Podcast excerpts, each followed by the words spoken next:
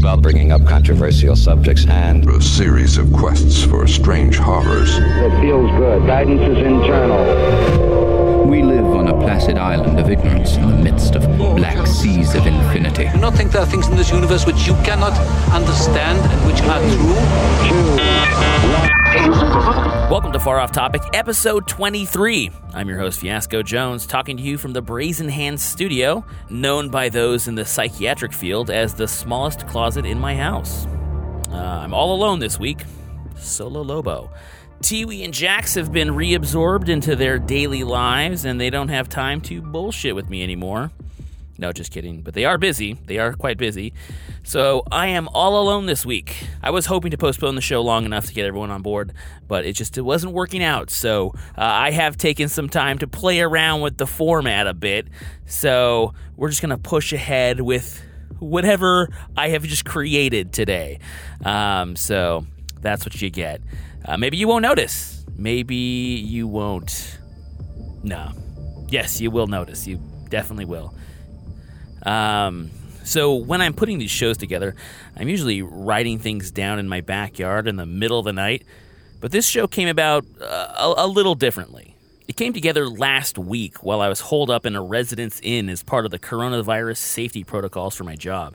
It was there that I started reflecting on the current state of the pandemic. Of course, it's, it's not like I haven't thought about this before. Clearly, we've done a couple shows on it by this point. It's just a kind of a strange thing to be staying in a hotel in the city you live in, where your your house is only about a few miles away. Um, and I think maybe that kind of dislodged something in my head.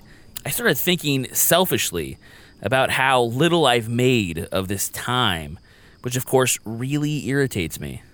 I'm instantly reminded of a phone conversation with my friend just a few weeks ago. Somewhere along the normal ebb and flow of the conversation, he just kind of bluntly asked, So, uh, how lame is this apocalypse? And I, I thought, you know, uh, well put, actually, well put.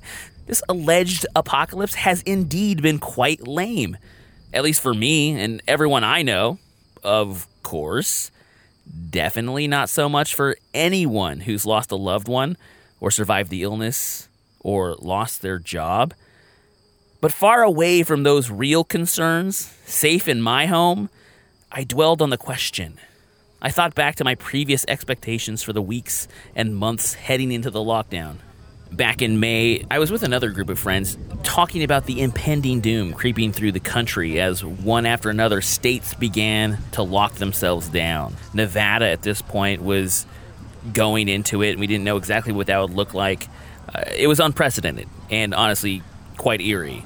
It felt like the thing a government would do prior to all hell breaking loose. So that's obviously where my head went as we started pitching possible scenarios for the future. It was a dark conversation. I recall imagining a scene in what I thought would be the near future, where I'd be in bed, trying to fall asleep, listening to the muffled sounds of respiratory distress from all the houses neighboring my own. I was imagining this because I thought that it was necessary to consider this possibility in case I had to deal with it. Saying it out loud was therapeutic, in a way. Turns out I didn't need to perform that exercise. I'm just a morbid person, I guess. But that was the apocalypse I was expecting, the one I was told was on its way. And I think a lot of us were told was on its way. A few weeks into the lockdown, still on watch for the horsemen of pestilence riding across the sky, I thought of keeping a coronavirus diary, something to journal the harrowing times to come. You know, I mean, it was the apocalypse on its way, right? That idea was quickly abandoned because I soon realized it would have just been a diary of household chores and otherwise mundane upkeep. The lockdown, it turns out, was not very exciting. It was boring and incredibly lame. And I thought back to that conversation with my friend. This is not the apocalypse I was expecting. The longer I thought about this, uh, I began to feel the same resentment about the lockdown that I'm sure overcame many an over militarized fascist. What must be the same ill sentiment that compelled them to march on their nearest state house? They were experiencing the same things I did boredom. We wanted action, not not dish duty. It had to be a hoax, right? It had to. And now it seems we've won the argument. All the bored assholes won. The country is opening back up. Lockdown averted. Hooray! Right? Uh, well, these uh these recent infection numbers in the south seem troubling to me. So Florida reported over 3200 additional coronavirus cases just last week. That was the largest single day count in the state since the pandemic began. And it's like that across the south. Everywhere they started opening up and had really lax protocols, uh, we're seeing numbers climb up. I am hearing the good Dr. Fauci say reassuringly and decisively that there won't be a second wave. Nada. Just keep social distancing and staying away from the crowds, and we're in the clear. Again, hooray! But I'm not so sure. Because there's a, another group of scientists that are saying we might be in big trouble. Yeah, yeah, if we keep social distancing and staying away from crowds, we might be all right. But I'm not sure if you've noticed, but when I make an emergency sortie to the grocery store or anywhere for that matter, provisioned as I am like an extra from the movie Outbreak, it's hard not to see that most everyone else isn't doing any of those things to ensure that the evil COVID germs are dutifully buried inside the dustbin of history. The metaphor I see most folks trying to realize is a sloppy pile of snot covered tissues spilling out of a stained bag filled to the brim with disease kind of dustbin. This is not at all comforting. It does not inspire the kind of hope the good Dr. Fauci is proclaiming when he says there won't be a second wave. I mean, are you sure, buddy? Are you sure? So maybe I'm wrong. Maybe I'm wrong. Maybe this is the apocalypse I was waiting for. Maybe these last three months were just prologue. You know, that slow bit before every disaster movie where all the character building happens. That part is faithfully quite boring. But then the action starts. Hooray? I, let's hope not, right? Because who really wants an apocalypse that's ever really been through one? Bored people? People who've invested a fortune in doomsday preparedness? Mad Max aficionados? All the above, I assume. The truth is, no one wants the real thing. Everyone wants to pretend that the real crisis is actually just a hoax because it's boring. So just forget about it. But at the same time, they do want a little action, a little something to talk about other than the weather when they're shooting the shit with the guy at the local dive bar. I think this feeling was best exemplified by MD and author of a book on pandemics called Pandemic, Gary Ridenour. He was shoehorned into a recent episode of Coast to Coast AM so he could rattle off some Republican talking points about the pandemic. George Noory expectedly pitched him some softballs and asked about his thoughts on the lockdown. Predictably, he thought the lockdown was a terrible idea, and we can't do that again. If it happens again, we have to ride it out. He said we have to, quote unquote, take the hit. This would seem to suggest that he doesn't think the virus is that sinister. If you say take the hit, you can't be expecting a very deadly outbreak because that'd be pretty fucking ghoulish. But maybe just two minutes later, when he's asked what the country should expect for the future as it's related to a second wave, like a good showman or storyteller or bored asshole that's trying to stoke the fire so his buddies around the bar can lean in and listen, hey, he didn't miss his cue. He said with an air of ominous triumph, It's going to get worse. Ridenour is clearly amped up for a, a particular kind of apocalypse. He seems comfortable with a deadly pestilence that sweeps across the nation, killing people at random. Just don't close any businesses. God, no, not that. He doesn't even want to think about the toll of an economic apocalypse. That future scares the shit out of him. Turns out that's far too real for him to imagine. And with the WHO reporting that the world has beaten the previous record for reported cases of COVID 19 and that infections are accelerating, that would seem to support at least half of what Ridenour was saying. It's going to get worse. This should probably be good news to all the doomsday preppers, bored assholes, and myself, because uh, that means we'll actually get to see some action after all. Hmm. I don't know if we'll. We should really cheer for that. I think there's a saying that covers this Beware what you ask for. It's not like in the movies. Something like that. Now we just have to wait and see. I'll be back after the break.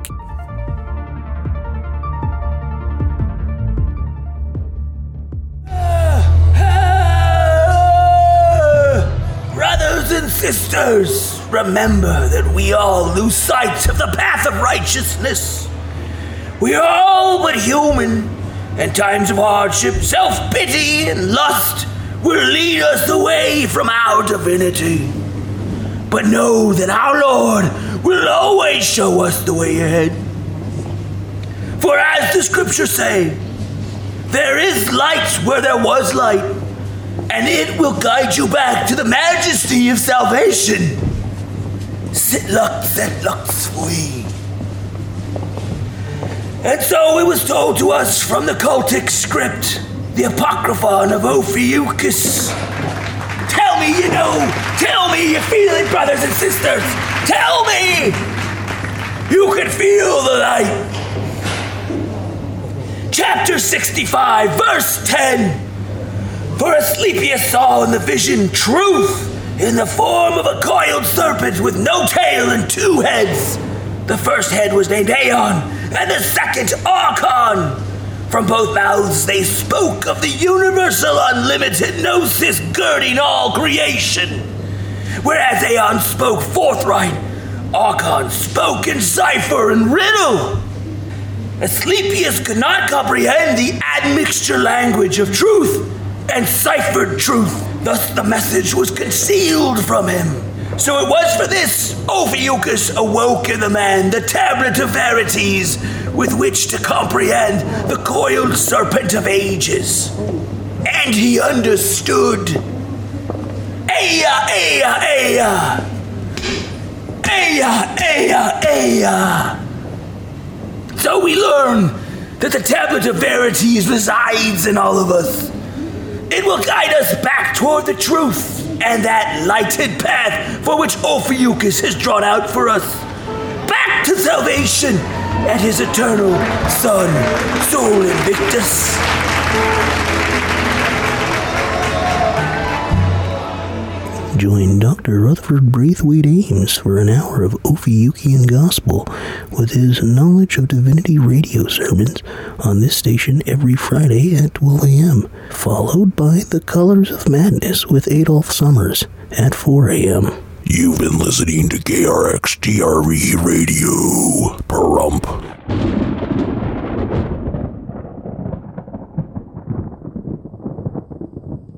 To date, at least to my knowledge, I've never been hexed or cursed or otherwise accosted by those who practice the fine art of sorcery or the supernatural. Call it witchcraft, ritual magic. I'm not sure if there's an agreed upon term about having a spell put on you, but you, know, you get my drift. Maybe a curse, a curse. That's not to say that others aren't currently being set upon by arcane rites and esoteric spells of binding. If, in fact, you are currently dressed head to toe in a padded suit of armor, staring out at a group of angry but peaceful protesters through a clear plastic face shield, you're probably getting hexed as we speak. It turns out that firing tear gas and beating people up who are fighting for our freedoms by exercising their First Amendment rights is the kind of thing that inspires a lot of ill will. And I don't blame them. Hex away, I say. It's the only thing it seems we're still allowed to do to protest against an unjust legal system without having to risk being maimed or losing our lives in the process. Not yet, at least. Hex away. It's probably more effective than my impotent hand waving at cable news entities. So hex away! Do something to banish this constant inundation of crap that never seems to get fixed year after year. Maybe it's time to turn to the supernatural for a bit of a push in the right direction. This story was inspired by an article I read about concerned and politically aware witches who drew down the power of the moon on behalf of Black Lives Matter protesters. An excerpt from that article lays the situation out like this. Organizing under the Witches for BLM hashtag, practicing witches are teaching each other how to cast simple spells, draw sigils, and manifest intentions. The movement seems to have started with a comment from a TikTok user, Becky Does Life. This was in response to a TikTok by hmm, Venexum.exe in which the practicing witch filmed herself casting a protection spell for protesters rallying against police brutality. In just five days, the tag Witches for BLM garnered a collective 10 million views on the app.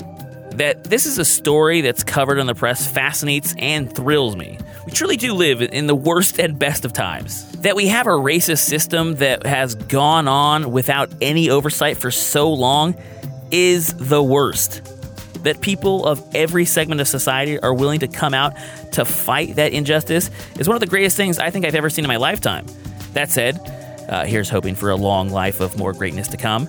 But regarding the use of magic for political ends, that's nothing new. And no, I'm not talking about the ye old times of kings and wizards. Think more 2016 ish. That time when an orange maggot ascended to the presidency.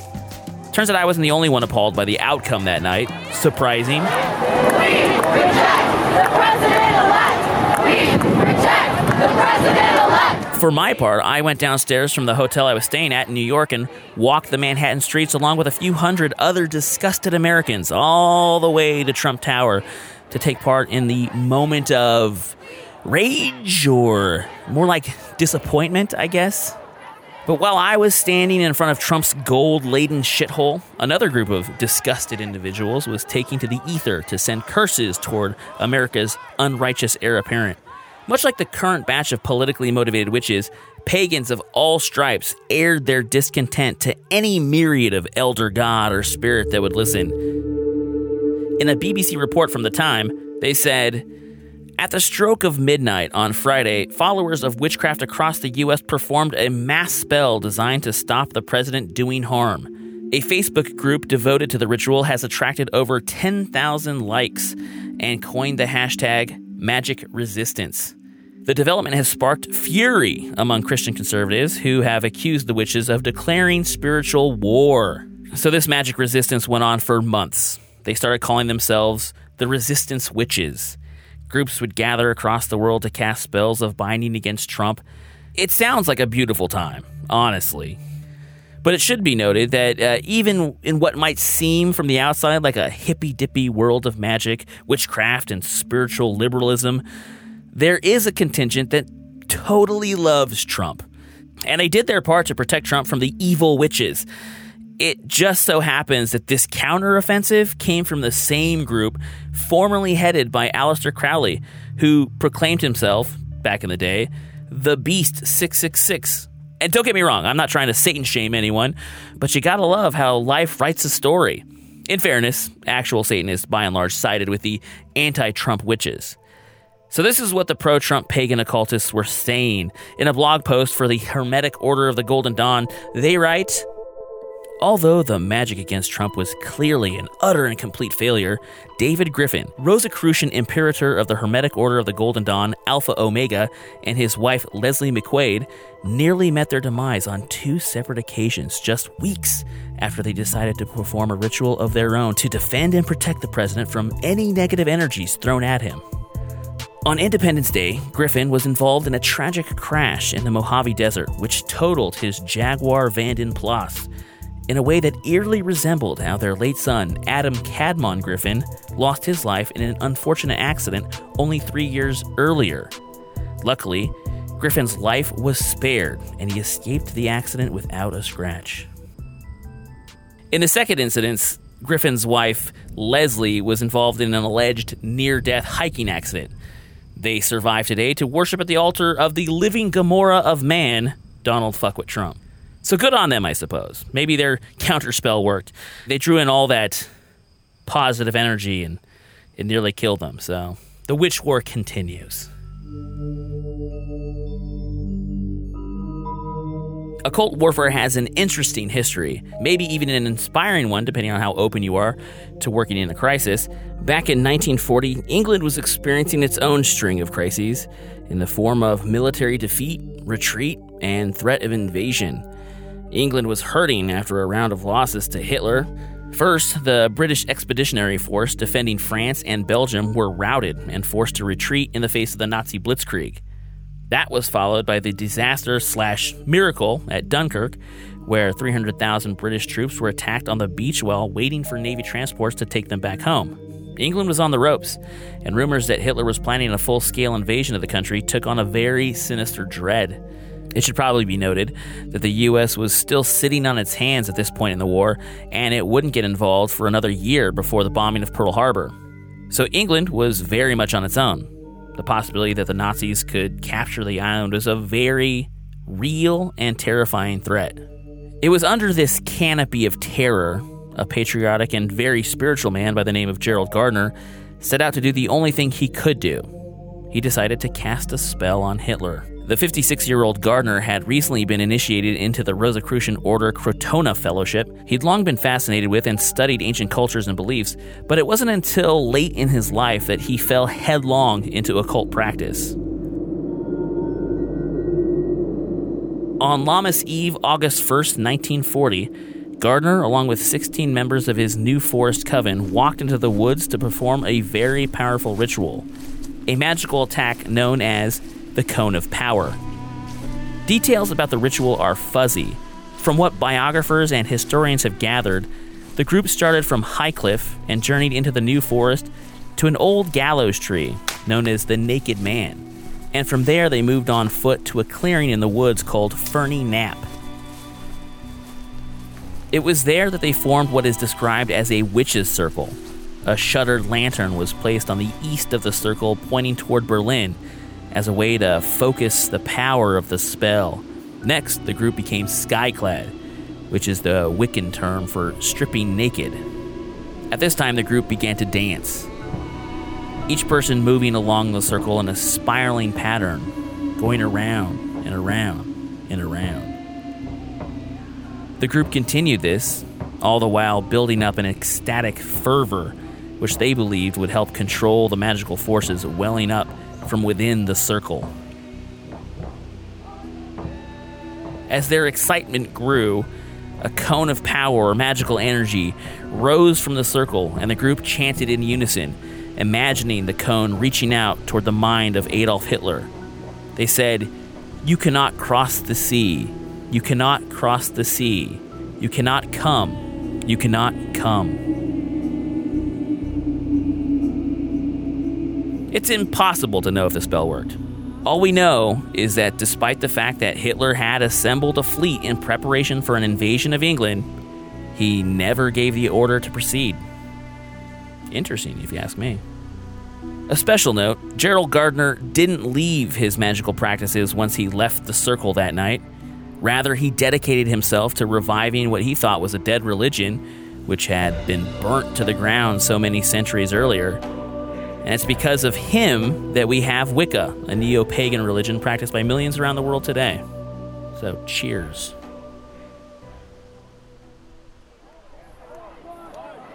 Thinking back to my time standing outside of the Trump Tower on a frosty November of 2016, I have to say the atmosphere did have an air of magical intention. Maybe it was the chanting, maybe uh, it was my own inclination to perceive everything as a special moment arising to some greater end, or perhaps it was just my hope that there was a power outside of myself that would intervene on my behalf, at least to dull the inevitable four years of gross right wing bullshit. There's clearly no proof that that intention manifested into anything concrete, of course. No smoking gun signaling that the administration was bound up from manifesting its worst inclinations. Say, I don't know, using the military to attack peaceful protesters. Nothing concrete like that. But considering how terrible Trump's presidency has been these past four years, I think it's worth considering whether or not it was the magical resistance or just the incompetence of the man that has steered us away from complete disaster. Right now, I like to think it was a little of both.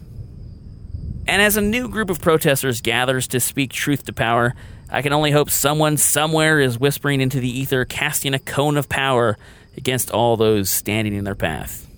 Hex away. And that's the show. Like I said, uh, it was going to be a little different, and that's that's what it is. That's how different it is. It's just uh, maybe uh, I expect Tiwi and Jax to be back for the next one. So uh, in the meantime, you can reach us on Facebook at Far Off Topic Show and Far Off Topic on all the other socials. You can reach me on Twitter at Fiasco Jones. You can reach Tiwi at Jenny Said Stuff. And of course, Jax is hidden inside the show notes. All new episodes are posted to our YouTube account. And if you go there, you can just look for more information and you'll see the show notes. Uh, you can find that YouTube account by searching for Far Off Topic. If you'd like to support the show, feel free to comment or rate. Most of all, thank you for listening. And until you hear from us again, so mote it be.